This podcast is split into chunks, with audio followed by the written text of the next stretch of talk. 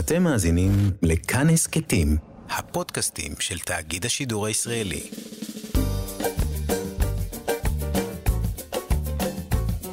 שישים החדש עם איצק יושע. לחיות בגיל השלישי.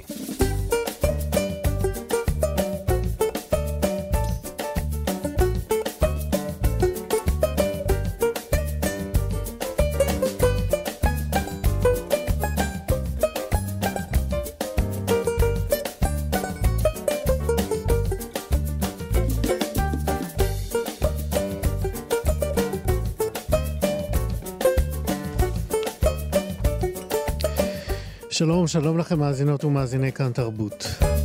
אנחנו 60 מחדש. הבוקר אנחנו עם שתי משוררות מצוינות שכותבות על המחוזות האפלים של החיים, על המוות, על חוסר התקווה, על הביבים, על חרפת ההזדקנות ועל זקנה מהמללת, אבל גם על כוחות היצירה שהם כוחות חיים. יהיו איתנו המשוררות דוקטור אכלי אברהם איתן והמשוררת יהודית שחר.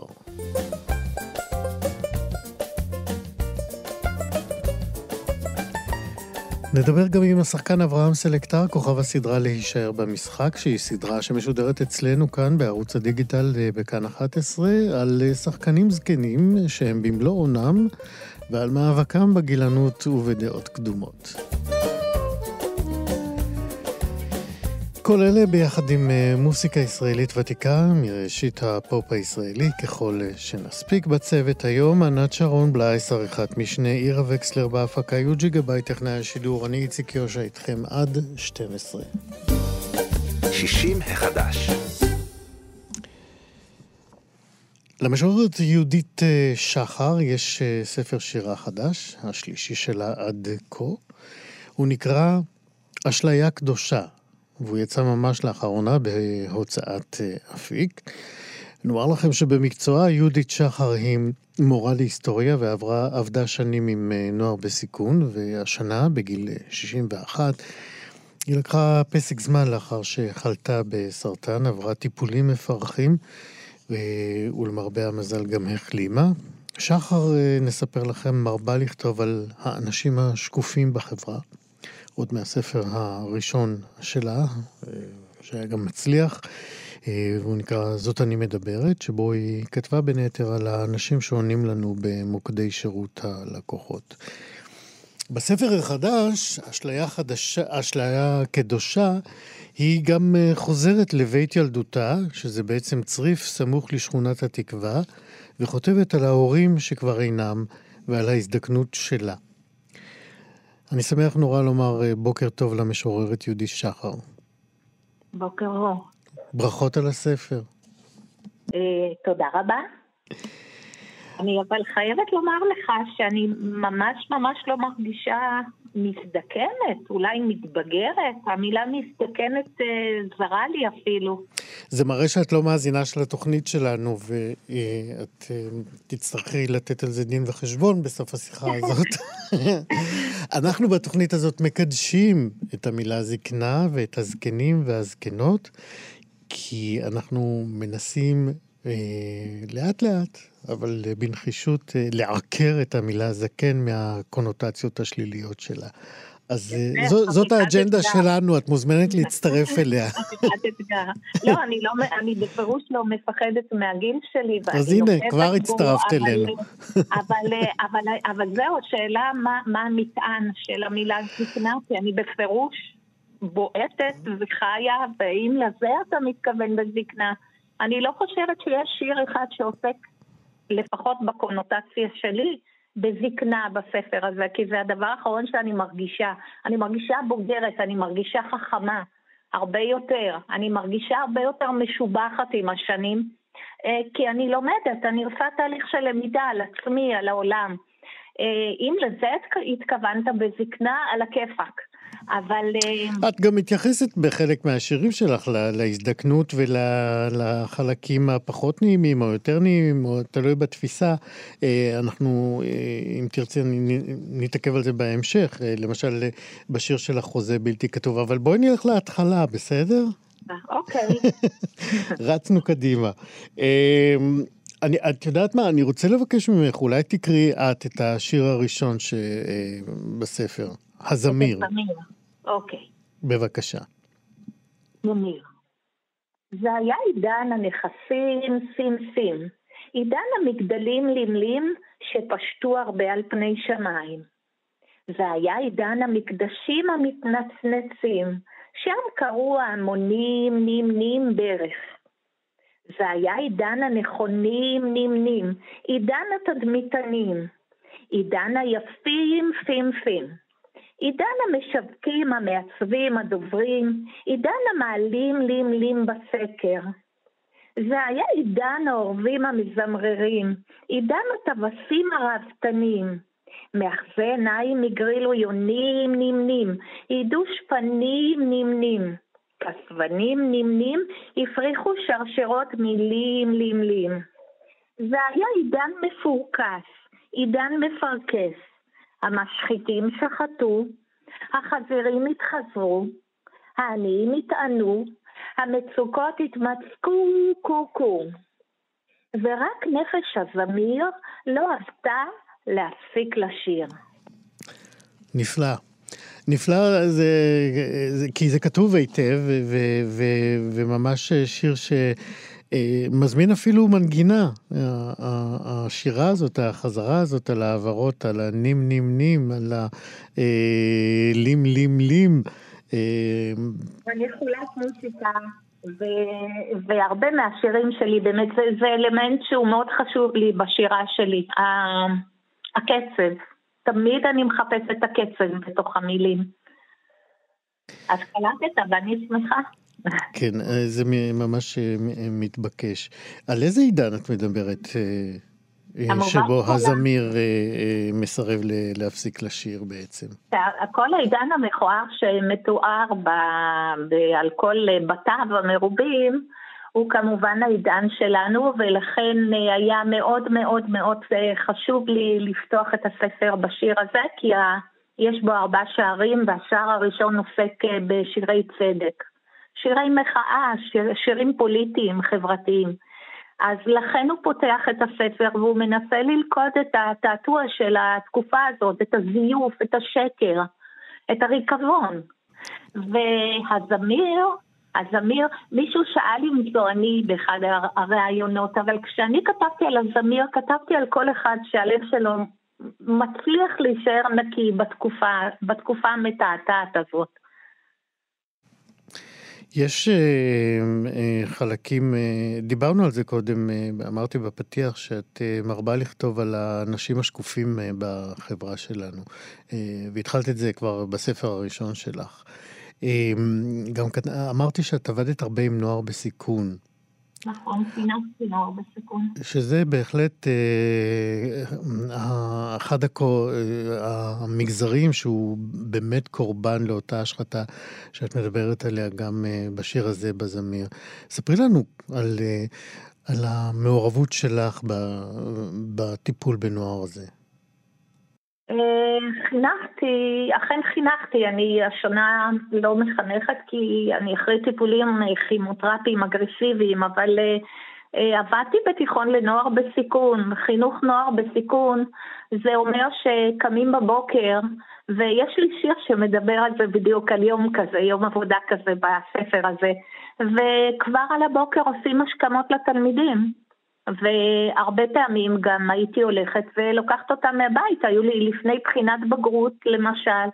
אלה ילדים שגדלים בדרך כלל בקאוס, יש כאוס בבית. ואפילו המנהל שלי היה מתלוצץ איתי תמיד כשהייתי מזיעה אותם, שמנהל בית הספר לידינו, בית ספר יסודי, צריך לשלם לי גם משכורת. כי כשהייתי לוקחת התלמידים שלי מביאה אותם, אז הייתי לוקחת הרבה פעמים גם את האחים הקטנים שלהם, מוציאה אותם לבית הספר. וזו עבודה שהיא לא מסתיימת, כי זה לא להיות המורה שבאה וכותבת במרקר, אני יודעת את העקרונות לשאלת הבגרות הבאה בהיסטוריה, אני מורה להיסטוריה, גם לימדתי ספרות. זה משהו אחר לגמרי, כן? צריך חיבור אישי לעבוד עם בני הנוער האלה, אם הם לא מקבלים אותך אין מצב בכלל שהם יתחברו. אליי. והיא גם לא נגמרת בלילה, כי כשאתה מגיע הביתה בלילה אחרי הישיבות, אז יש את הטלפונים של כל אלה שנעלמו, ומה קרה להם, ואיפה הם בכלל. כלומר, זו עבודה באמת מאוד אינטנסיבית, אבל גם מאוד משמעותית, כי מתחילים לחנך אצלנו בכיתה ט', מסיימים 4 שנים תמימות, זו כיתה קטנה, עם אותם ילדים בי"ב, כלומר אנחנו צומחים ביחד, מטת ועד י"ב, והניסים שמתרחשים בעבודה עם הילדים האלה, זה תיכון הזדמנות אחרונה, אף אחד לא מקבל אותם, רק התיכון שלנו מקבל אותם. וילדים מעל 6 שליליים, אני לא יכולה להיכנס לפרטים, עם בעיות הרבה יותר גדולות מהשליליים האלה, אוקיי? שהם כבר עם רגל ברחוב. ולפעמים 2 רגליים גם. ולפעמים הם לא יודעים קרוא וכתוב, ואני צריכה להכין אותם לבגרות בהיסטוריה. ואפשר לשאול למה בכלל בגרות בהיסטוריה, אבל תעודת הבגרות גם נותנת להם איזו תחושה, בונה בהם תחושה של ביטחון עצמי, של נורמטיביות. ופותחת להם דלת לעבודות יותר, שניתן להרוויח בהן יותר.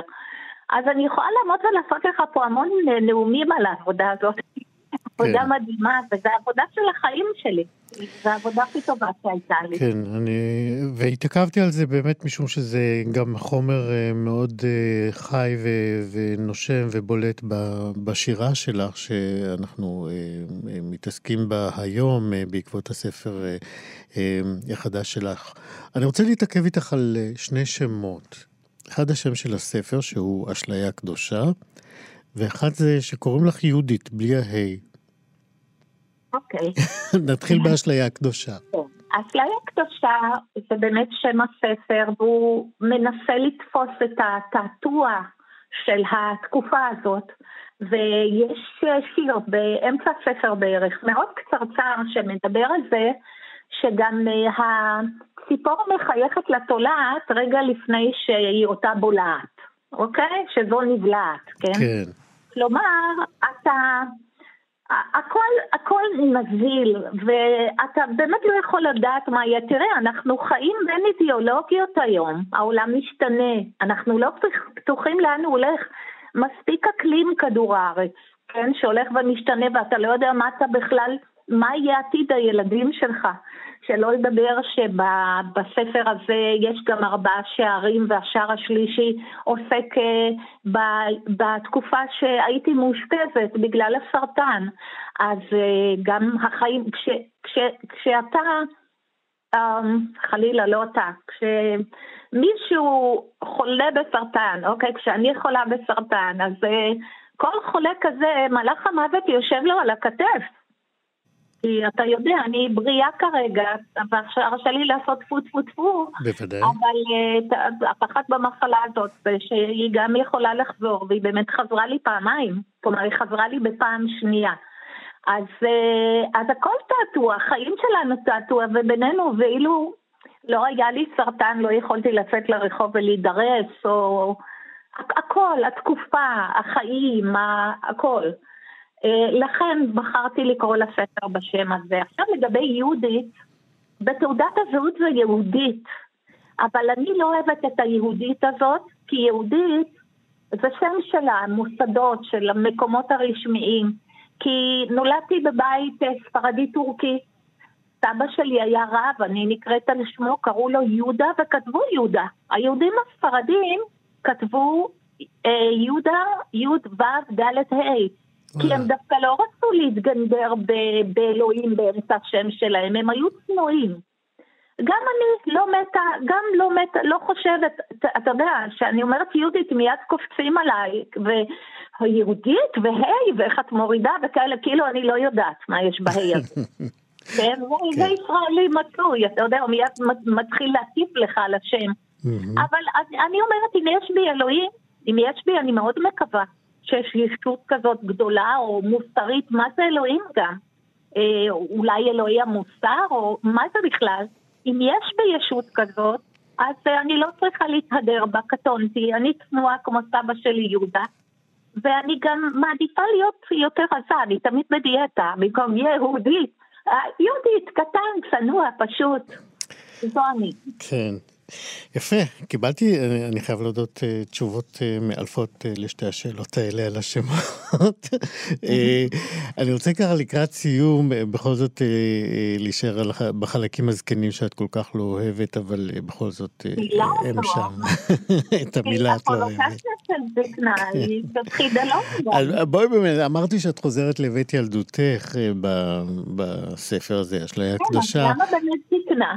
אם אני חוזרת לבית ילדותי, זה דווקא מאקט ילדותי לנפש הילדה הזו, למשל. אני לא חשתי שאני עושה פה אקט של זקנה. לא, לא, לא, אבל את מביאה את המבט של הזקן, למשל, שחווה איך תולשים את התריסים מהבית. אבל יש פה את התחושת האובדן של הזקנה, שנקבע את החלונות האלה והלכה... וזה מאיים, וזה בהחלט מאיים, נכון, בשיר על מות הזקנה, על השכנה של לי פה, אגב, פשוט ראיתי מה קרה בשיקול מולי, ותיעדתי את זה בשיר. נכון, אז זקנה היא דבר מפחיד, ואולי לכם גם אני נרתעת שאתה אומר לי זקנה, זקנה, אבל אני חייבת לומר לך באמת, באמת בתום לב, כן? שאני, התהליך שאני עושה עם עצמי, עוד פעם, ברור לי שאני מתבגרת, אני יודעת מה השעון מתקתק, ועוד תחשוב שאני עמדתי לפני... התמודדתי עם כימו שאתה לא יודע אפילו אם תצא מהכימו עצמו, והיו עושים לי סיטי במהלך הכימו, והרבה פעמים היו טעויות בסיטי, וקיבלתי הודעות שהסרטן התפשט לי כבר לטעויות, כן? לחוט השדרה, ואני אשכרה כבר עשיתי על עצמי 7 אחרי הסיטים האלה שיצאו לי. אבל אני, בעבודה העצמית שלי, אני דווקא מרגישה ילדה באנרגיות, בסקרנות, אוקיי? הנה, אני אומרת לך, בסקרנות שלי, הסקרנות שלי אף פעם לא נעלמה. הסקרנות לחיים, לדברים, לבני אדם. כן, והניסיון הזה באמת הוא אמנם לא טוב, ההזדקנות הזאת לא טובה למשוררת, ככה את כותבת, הזדקנותה מיותרת ואינה מועילה, רעננות נחוצה. אללה להזעיף, להגדיר או לרגון, להפוך למראה, זה מקמת את הדפים ומעלה מררה, עליה לזרום במידה, להיות צינית במידה. זאת אומרת, את אומרת... זה המבט של התקופה בן אדם. כן. זה המבט של התקופה, ככה באמת התקופה מסתכלת על משוררות מבוגרות, או מה שלא תקרא לו זקנות, אוקיי? אבל זה לא אומר שאני מסתכלת ככה, להפך, זה המבט שלי על המבט של התקופה, שבעצם התקופה דנה אותך, אם אנחנו מדברים על אשליה קדושה, אז פעם להיות מבוגר, היה זקן, היו נכבדי השבט, אוקיי? היום המבט של החברה הוא להסתכל עליך כיוסלס, כי משהו מיותר. אז אולי שנינו נלחמים על אותו דבר בעצם, כי בשיר הזה אני נלחמת בדיוק על הראייה הזו, הראייה מצרפת. אני מעמידה את החברה מול המשוררת, אבל אישית, יש בי חתיכת אנרגיות כאלה חבל על הזמן, ואני באמת לא אומרת את זה להתפארות. תראה, כל מי שיקרא את הספר הזה הוא לדעתי גוש אנרגיה, הספר הזה, כן? ואני לא נוהגת לעשות לעצמי בדרך כלל, איך נקרא לזה, קידום מחירות. אבל כל השירים פה הם שירים שמכוונים לאנרגיות, עם אמירות מאוד ברורות, חברתיות, והשירה שלי קוראת לאקטיביזם. השירים האלה, מהספר הראשון, דיברת על זו, אני מדברת. א', אני לא רק מורה לנוער בסיכון, אני גם פעילה חברתית, ואני הייתי חלק מקבוצת משוררים שקראו לה גרילה תרבות, שארגנו הפגנות בנושאים חברתיים. כלומר, השיר הזה הוא לא שאני אשב יהודית שחר עכשיו בדירתי הקטנה בפתח תקווה ואדבר על העולם. השירים, האנרגיה הזו היא מכוונת לאקטיביזם פוליטי, ולכן התפלאתי אפילו שאמרת מכוון לזקנה, אבל אולי אנחנו צריכים להמציא מילה חדשה לאנשים בוגרים, חכמים ואקטיביסטים, אוקיי? חכמים ולא אני, אחרים. את המשוררת, אולי תמצאי את את המילה.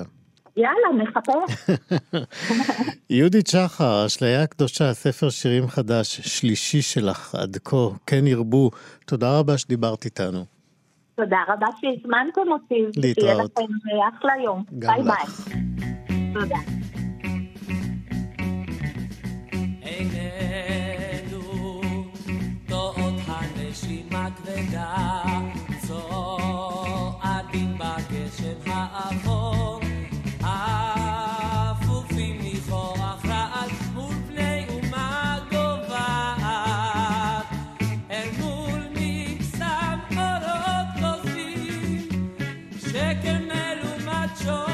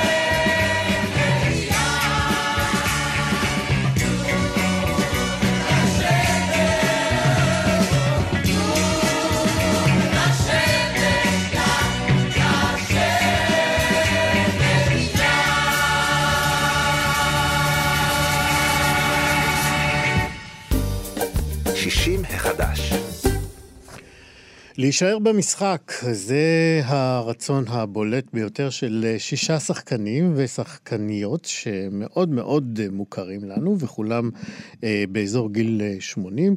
כל 6 הם כוכבי סדרת רשת שעלתה בדיגיטל אצלנו, כאן בתאגיד, בחיכובם של אברהם סלקטר, גבי אמרני, אלברט כהן, יוסי סגל, מרים זוהר ואליה קניג. מדובר ב6 פרקים של סדרה שיצרו יובל ברגר וידידיה ויטל. כל 6 מדווחים על תחושת חיוניות, אבל גם על סביבה שלא ממש מסוגלת להכיל את החיוניות הזאת שלהם ואת תאוות החיים והמשחק שלהם. אלה 6 פרקים בסדרה שבהם בעצם בא לידי ביטוי גם היותם שחקנים נפלאים וגם אנשים מרתקים. אלה פרקים מאוד קצרים, כמעט 7 דקות בכל פרק, וגיבורי הפרקים, נספר לכם, מתמודדים עם היחס לסביבה שהזכרתי קודם, היחס של הסביבה לגיל שלהם, וזה בא לידי ביטוי בדרכים מאוד מגוונות, וגם הרבה פעמים נורא מצחיקות, אבל גם מרירות. וזאת הזדמנות נהדרת לומר שלום לאחד מכוכבי הסדרה הזאת, השחקן הנפלא, אברהם סלקטר. בוקר טוב. בוקר טוב. הפרק שלך בסדרה הזאת, להישאר במשחק, הוא בעצם הצצה אל מאחורי הקלעים של הזרקורים. נאמר בקצרה, זה ערב שבו אתה מקבל, אתה בדמותך וגם בפרק, מקבל פרס מפעל חיים, אבל ברגע שאתה יורד, אתה...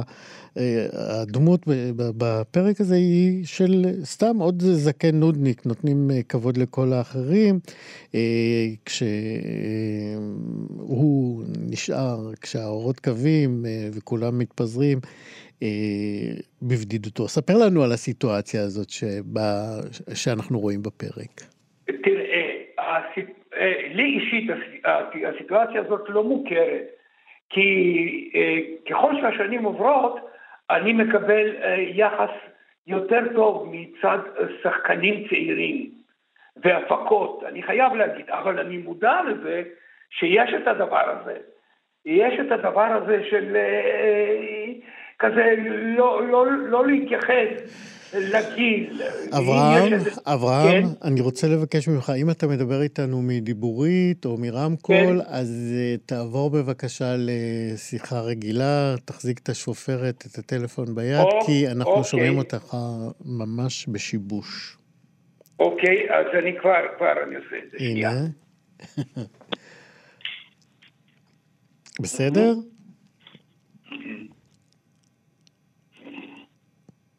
אברהם מנסה להיפטר מה... אוקיי, עכשיו שומעים אותי? שומעים מצוין, יופי, וגם יוג'י יעזור קצת לאקו ולאפקטים והכל יהיה בסדר. כן, התחלת לספר לנו על מה שקורה בפרק שלך. אתם שומעים איזשהו אקו, כי אני נמצא בחדר אטום כזה קצת, אולי לצאת חוץ. יש טיפה, אבל אנחנו מבינים, וזה בסדר בשלב הזה, וננסה מכאן כמה שאפשר. כן. אוקיי, אז כפי שהתחלתי להגיד לך, אני אישית כשחקן לא הרגשתי את היחס הזה, ואני אומר לך שככל שהשנים עוברות, אני איכשהו זוכה מצד הצעירים בעיקר להערכה רבה מאוד. באמת, גם מצד הפקה. עכשיו, אני כן מודע לזה שיש מצבים כאלה, שכאילו יש שחקן ראשי שכל הצומת לב אליו הופנית, ואילו שחקן מבוגר, בסדר, אתה בסדר, אוקיי, תכף נדאג לך, אבל אתה תהיה במקום שני שלישי. קיימים דברים כאלה. כן, השאלה שלי, אתה מדבר על זה כאילו זאת גזרה שצריך להתרגל אליה, ואני שואל אותך, האם באמת זה משהו שאתה מתרגל אליו בגלל שאתה כמעט בן 80? כאשר השחקן הצעיר לא מספיק לומר הברה, וכבר יש לו מונית שמחכה, והשחקן הזקן, אומרים לו, כן, תבוא מונית, ובורחים ממנו, והוא ממשיך לחכות, הוא מחכה. כן, בהחלט, אני מודע לדבר הזה, זה לא שזה לא קיים, אני אומר לך, אבל אי אפשר, לא, אם אתה משאל אותי אם אפשר להתרגל לדבר כזה, בהחלט לא. אוקיי. אתה מבין, בהחלט לא, היחס צריך להשתנות לחלוטין. אתה מבין, מהבחינה הזאת, המפיקות, היחס למשל, תראה, אם אתה רואה את הסרט של אלברט כהן, אתה מבין? אתה רואה שמה, החבר'ה הצעירים האלה, איך הם מתייחסים אליו? כאילו שהוא לא קיים בכלל. הוא אולי כבר סנילי, אולי לא שומע, אולי לא זה, ואז פתאום הוא בא ומפתיע אותם. אתה מבין? יש גם את הדברים האלה, אני לא אומר. אלה שמתייחסים ככה, שחקנים צעירים שמתייחסים ככה, לאדם מבוגר, לשחקן מבוגר, לא יחזיקו הרבה במקצוע, אני כבר אומר לך. אתה מבין? יש ויש, אני חייב להגיד לך. אני רוצה בכל זאת שתשתף אותנו בחוויה כזאת שבה הרגשת שרק בגלל שאתה שחקן מבוגר מתייחסים אליך באופן פחות ידידותי, נגיד. לקחתי אותך למקום קשה. לקחת אותי למקום קשה. לא נורא. אני בן אדם שלא מתלונן הרבה, לא לוקח יותר מדי ללב. אני יכול להגיד לך שחוויה אחת שקרתה לי לפני הקורונה, כן, הייתי בחל התרבות בקריית מוצקין, ועשינו שם את ההצגה תיקון חצות, ובגמר ההצגה אנחנו אמרו לנו להישאר על הבמה, והופיעה מישהי שמסתבר בסוף שהיא הייתה המנהלת של התיאטרון עם איזה זר פרחים, והיא דיברה לקהל ואני לא שמעתי, אתה מבין? ופתאום אני מסתובבת עם הזר פרחים ואני מקבלת מחיאות כפיים וקיבלתי תעודת הערכה על פועלי וכיסא של כבוד באולם. זה דבר שהפתיע אותי בצורה בלתי רגילה, פשוט בלתי רגילה. אתה יודע שזה תיאטרון ששם לכל שחקן מהגדולים ביותר יש חדר, אבל עם השנים כבר כולם תפוסים, כל החדרים תפוסים עם השחקנים הגדולים, אז התחילו לתת כיסא של כבוד לשחקנים כשהם מגיל 60 ומעלה. אז בשבילי זו הייתה חוויה גדולה מאוד. עכשיו, אומר לך את האמת, אני לא לוקח כל כך, אני לא, יכול להיות שבעתיד אני אפגע, אני לא יודע, אתה מבין? אבל אני בהחלט מודע לזה שהמון מצבים ששחקנים מבוגרים שמים אותם הצידה, בסדר, אתה תהיה בסדר. תן לנו לטפל קודם כל בכוכבים, אתה מבין? אבל יש גם תוצאה, יש גם תופעה הפוכה, אני חייב להגיד לך, שגם בזה כן נתפעתי, אתה מבין?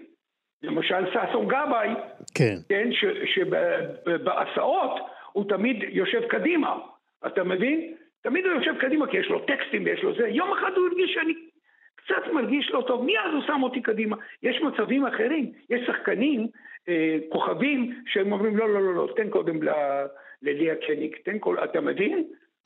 תן קודם לשחקן המבוגר, יש גם מקרים כאלה, אבל בהחלט קיימים המצבים האלה שאתה מדבר עליהם, שבסרט מדברים עליהם. אתה מבין? כן. יש תפקידים שאתה מרגיש שהיום אתה יכול לעשות אותם יותר טוב ממה שעשית אותם לפני 10-20 שנים? או, בהחלט, בהחלט. תשמע, אני אגיד לך, אני לא זכיתי לתפקידים ראשיים יותר מדי. אני עשיתי הכל, יכול להגיד לך שלפני הקורונה עבדתי בשלושה... אין ספק, מי שיקרא את הביוגרפיה שלך פשוט תדהם מאושר ההפקות שבהם השתתפת, בטלוויזיה, בקולנוע ובתיאטרון, ובדיבוב. כן, נכון, אני גם מדבר, אני גם בהחלט מדבר. תראה, אני כשלא קיבלתי תפקידים ראשיים, קיבלתי תפקידים מרכזיים על הכיפק, אבל אני עשיתי גם בהפקות פרטיות, עשיתי מסע ארוך אל תוך הלילה, עשיתי שתי הצגות יחיד, משפט דוד, יאנוש קורצ'ק, בבר הזכוכית, סדקים בביתום, באדימה, אלה הם הצגות שעשיתי תפקידים ראשיים, אבל אני לא פונקתי בהרבה תפקידים ראשיים, יחד עם זה כן פונקתי בהמון תפקידים, המון עבודה, אתה מבין? אם הייתי צריך היום לחזור, לעשות... כן, הייתי רוצה לעשות את, מה נגיד לך, עוד פעם הייתי רוצה לעשות את יאנוש קורצ'ק שעשיתי אותו בזמנו. נהדר, אז הנה אנחנו מכאן מוציאים את הקריאה להחזיר אותך עם יאנוש קורצ'ק. אברהם סלקטר, אתה שחקן נהדר ואתה איש מקסים. תודה רבה. ותודה רבה שדיברת איתנו. ביקשתי ממך לבחור שיר לסיום, ביקשת את היה או לא היה של ארי קלבי. של ארי קלבי? למה אותו? של אלכסנדר פן. כמובן. כן. תודה רבה לכם. תודה, להתראות. ביי.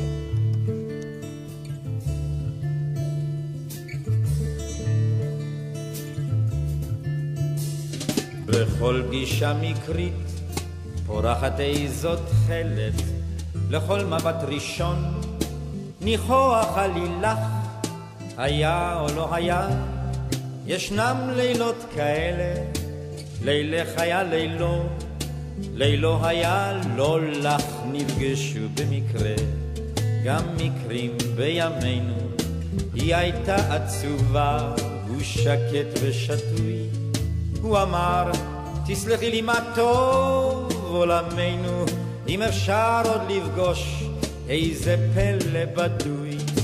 היא אותו אהבה, הוא את בית המרזח, ושניהם אהבו את הלילה ברחוב, כל חצות את ליבם עד ביתה הירח. הוא חייך לנוחה, היא שתקה לילה טוב. היה או לא היה, הפשר לא נודע לי, לילה היה לילו, לילו היה לא לה. בכל פגישה מקרית יש משהו פטלי, יש לחן גורלות בלב העלילה. היא אותו אהבה, הוא אהב את היין, ושניהם אהבו ללקט כוכבים. הירח אהב את שניהם כי עדיין הירח אוהב לאהוב אהובים. ושתקו יראים לנפץ את השקט, רק ליטוף אישוניו מלטף את הראש. היא קנאה ביינו כי שפתו מתנשקת, עם כוסית אדומה מחשמל ותירוש. היה או לא היה, תמימות היא אותו חלת, על סף דלת הצר גבעו הרבה לילות. היה או לא היה, חלום בדוי או פלא, לילו היה לא לה, לילה שלו עד כלות. הימים לא חיכו, כה חובזים בימינו, הימים שהסכינו לחתור אל החוף. היא חשבה מה היום הוא מצחיק עולמנו, אם אפשר בו עדיין כל כך לאהוב. היא אותו אהבה, הוא את בית המרזח, ושניהם אהבו את הפחד החד. הימים לא חיכו, ושמע הירח את לחשה אומר לו בלילה אחד. היה או לא היה, תמימות היא או איוולת, לילי היה לילך, לילך היה לא לי. בכל פגישה מקרית נרצחת איזו תכלת, עייפתי לאהוב, שלום לך לא לי, שלום לך לא לי, שלום לך לא לי, שלום לך לא לי, שלום לך, שלום.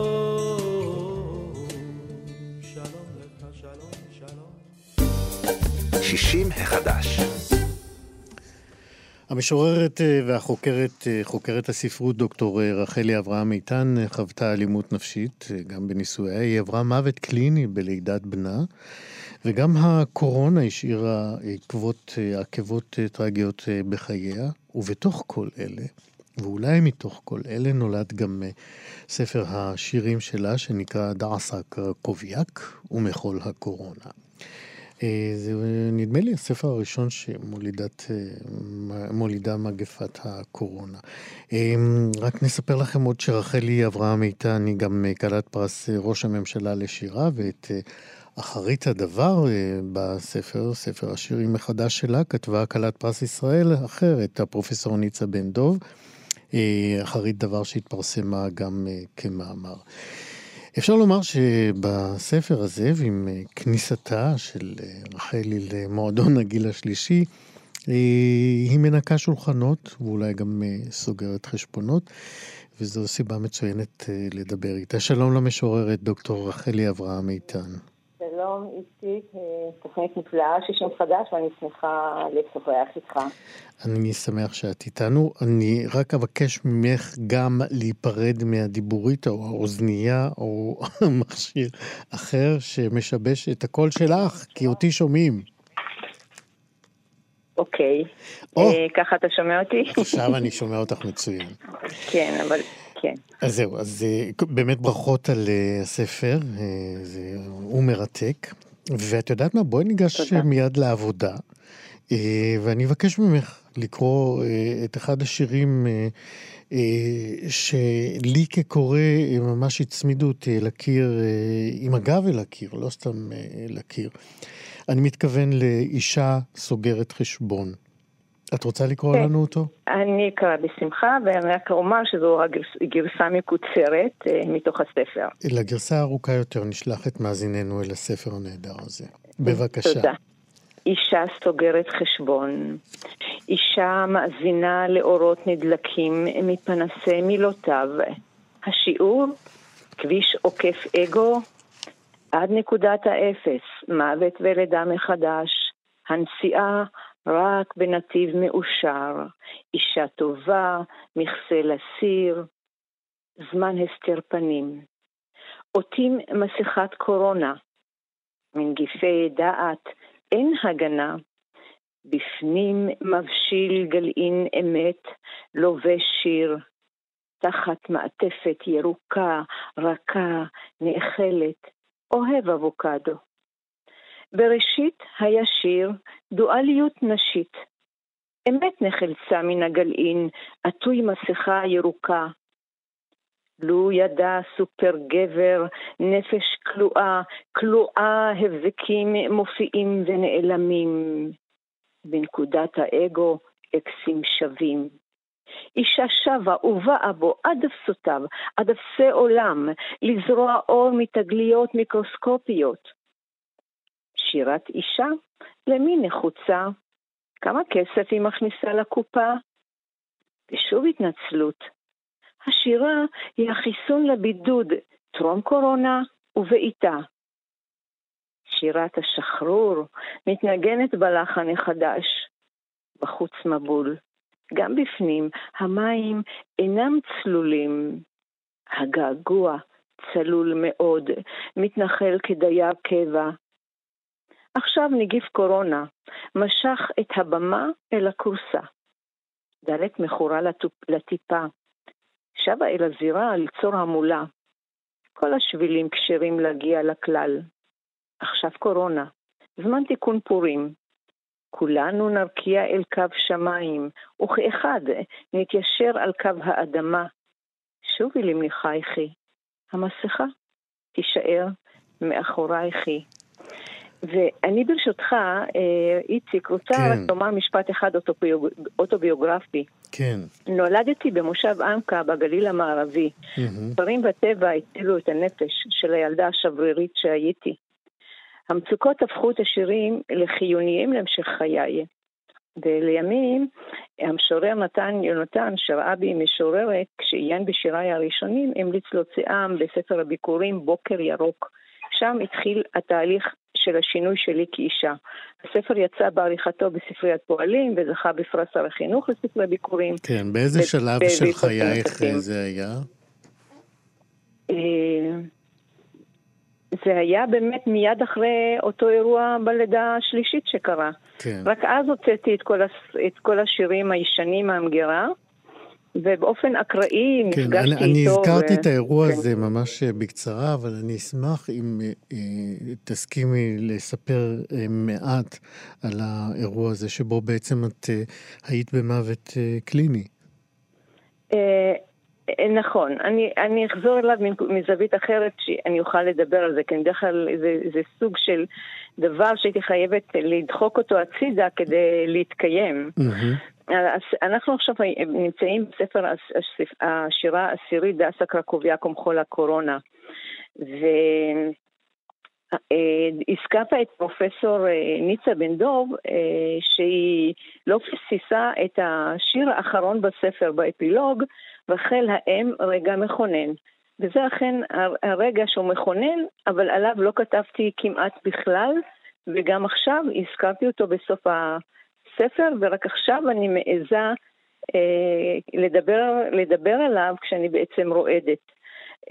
כמובן שהקשר שלי לרחל אימנו הוא דרך השם, אבל גם דרך החיים והמוות. רחל האם מתה בדרך אפרתה ויעקב מאל להתנחם. לי שיחק מזל, כמו שכתבתי בסיומו של אותו שיר באפילוג, לרחלי, נעצר להם, שיחק מזל. 75 מנות דם, השיבו נפש לאורק עולם. עכשיו, השיבו אותי נפש לאורק עולם, תרתי משמע, גם במובן הפיזי, ראשית כל, אני חיה, אני כאן מדברת איתך ב-60 חדש, ויצאתי באמת לדרך חדשה. אבל גם עברתי תהליך שלא עשה לי טוב בזוגיות, ככל שעשה לי טוב, אבל הצד השני זה לא עשה טוב, כי מאוד היה נוח עם אותה רחלי ישנה שלפני האירוע. מי הייתה אותה רחלי ישנה? כמו שכתבתי בהתחלה, אני לא נולדתי למשפחה ברוכה, ובתוך המצוקות הייתה לי רגישות גבוהה, וכל הזמן דאגתי למלא צרכים של אחרים. הייתי מאוד מאוד רגישה כלפי אחרים, פחות אליי. ולאט לאט למדתי לשים גם את עצמי על המפה, שגם לי יש את הזכות לנשום ולצאת ולהתקדם וללמוד ולעשות בנוסף לגידול הילדים ובנוסף לעבודות הבית ולהיות בשבילו, להיות גם קצת בשבילי. והקצת הזה הלך וגדל ותפך ליותר מקצת. אני חושבת שכן.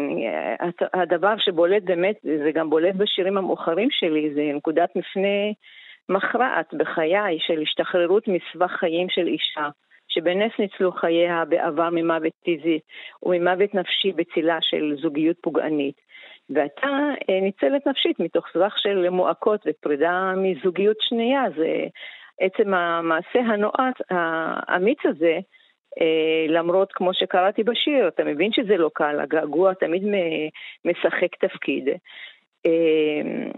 הקורונה גאלה אותי מזוגיות כובלת שמסכנת נפש, אישה ובריאותה, ולצערי הרבה נשים נמצאות בבית הכלא בזמן סגר, בזמן הקורונה, הן נמצאות בבית הכלא ואין להן לאן לברוח, וזה 24 שעות ביממה להיות עם, בלי לנשום, להיות עם מי שהפך להיות האויב של חייהן, וכואב לי על כך.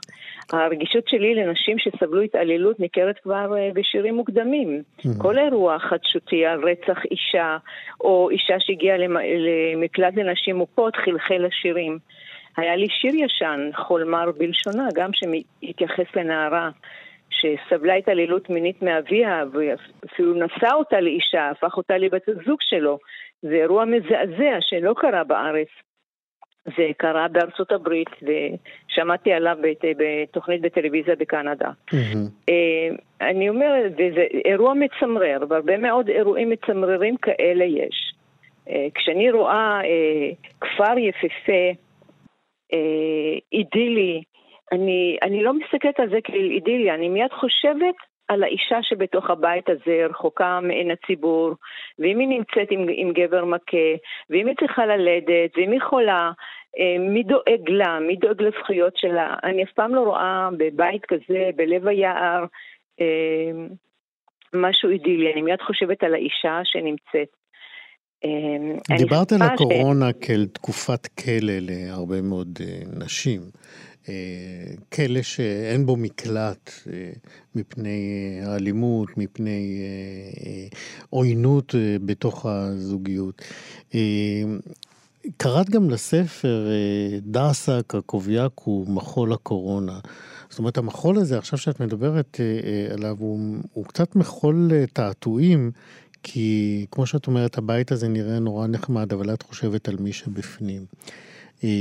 ובפנים, גם מהשם של הספר, יש איזה מין שילוב של קצוות, מצד אחד גיאוגרפי תרבותי, זה תימן ופולין, זה הדרסה והקרקוביאק. איך הניגודים האלה בעצם ממלאים את החיים שלך, כמי שיצאה מהמקומות האלה, הקשים? אני מודה לך על השאלה הזו ועל הראייה הזו. זה ראשית בשירים שלי באמת יש הרבה אקסימורונים. אקסימורון זה ביטוי פואטי לניגודים שקיימים באדם. בכל אחד מאיתנו קיימים הניגודים. תמיד קיימים שני הקצוות. אנחנו מתייחסים לקצה אחד. עכשיו, הזכרת נכון את האלמנט של המחול שמופיע בספר, עם כל מה שעברתי, הראייה שלי היא ראייה מאוד פוזיטיבית, ראייה מאוד אופטימית. לכן המחול, כשאני התייחסתי למטאפורה של מחול הקורונה, אני לא ידעתי עוד מה שגילה העולם המדעי, שהנגיף אכן יש לו קפיצות של מחול, קפיצות קוונטיות כאלה של מחול. העניין הזה של הדינמיקה של המחול, הוא מטאפורה לתהליך שגם האדם כפרט, האישה בפרט, צריכים לעבור תהליך מאוד דינמי, יומיומי, שעה-שעה, מחשבתי, רגשי, כדי לזוז מהמקום שבו אני נמצא, לזוז מהמקום שבו אני תקוע. עכשיו, ברמה החברתית כמובן, דאסה קרקוביאק, דאסה כסמל לעולם המזרח בכלל, וקרקוביה כסמל לעולם המערב, או איך שאנחנו קוראים לו כאן בארץ אשכנז. האיחוד החברתי, הציפייה בספר הזה היא באמת שכולנו תחת מחול הקורונה נרגיש אחווה, נהיה במחול של אחווה וערבות הדדית. זאת אומרת, הקורונה זימנה לנו מקום לשינוי בכל רמה, ברמת הפרט וברמת הכלל, ברמת היוניברס, וזה צריך לקרות וזה צריך להתרחש. ועדיין אני לצערי עוד לא רואה את זה, שזה כך קורה. עדיין אנחנו רואים את הסבל בחברה, את ההתכחשות למחלה, את ההתכחשות לאנשים שמתים לבד באופן טרגי בבית חולים. כן, רחלי אברהם איתה, אנחנו לצערי צריכים לחתור לסיום. אני רוצה רק לשאול אותך שאלה אחרת לגמרי. חלק מהשירים שלך תורגמו לכמה שפות, אחת מהם היא הינדית. איך ניגשים, איך את מרגישה כשמתרגמים ספר שלך להינדית, שזה לא אנגלית או צרפתית, שפות שאנחנו מכירים מקרוב? כן, הספר גם תורגם, לא רק שירים אחרים קודמים, הוא תורגמו לתמילית ובאמת לשפות במקומות נידחים בעולם. הקשר שלי עם המשוררים הוא דרך קונגרס משוררים לשירה שבהם השתתפתי, וגם זכיתי בתואר של כבוד ובפרסים נוספים, תודות הוקרה. אז כן, זאת חוויה נפלאה וזאת חוויה אחרת, כי אין לי אפשרות לדעת איך השיר בסינית נשמע, אבל מהתגובות של חבריי, הקולגות המשוררים הסינים, אני יודעת שהתרגום מאוד יפה ומאוד הרשים אותם.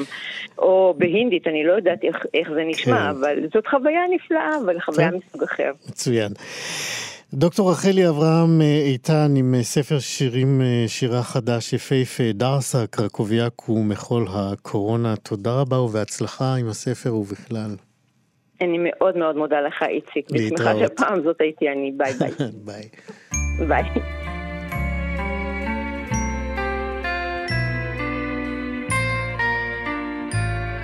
רוח ים, רוח מר,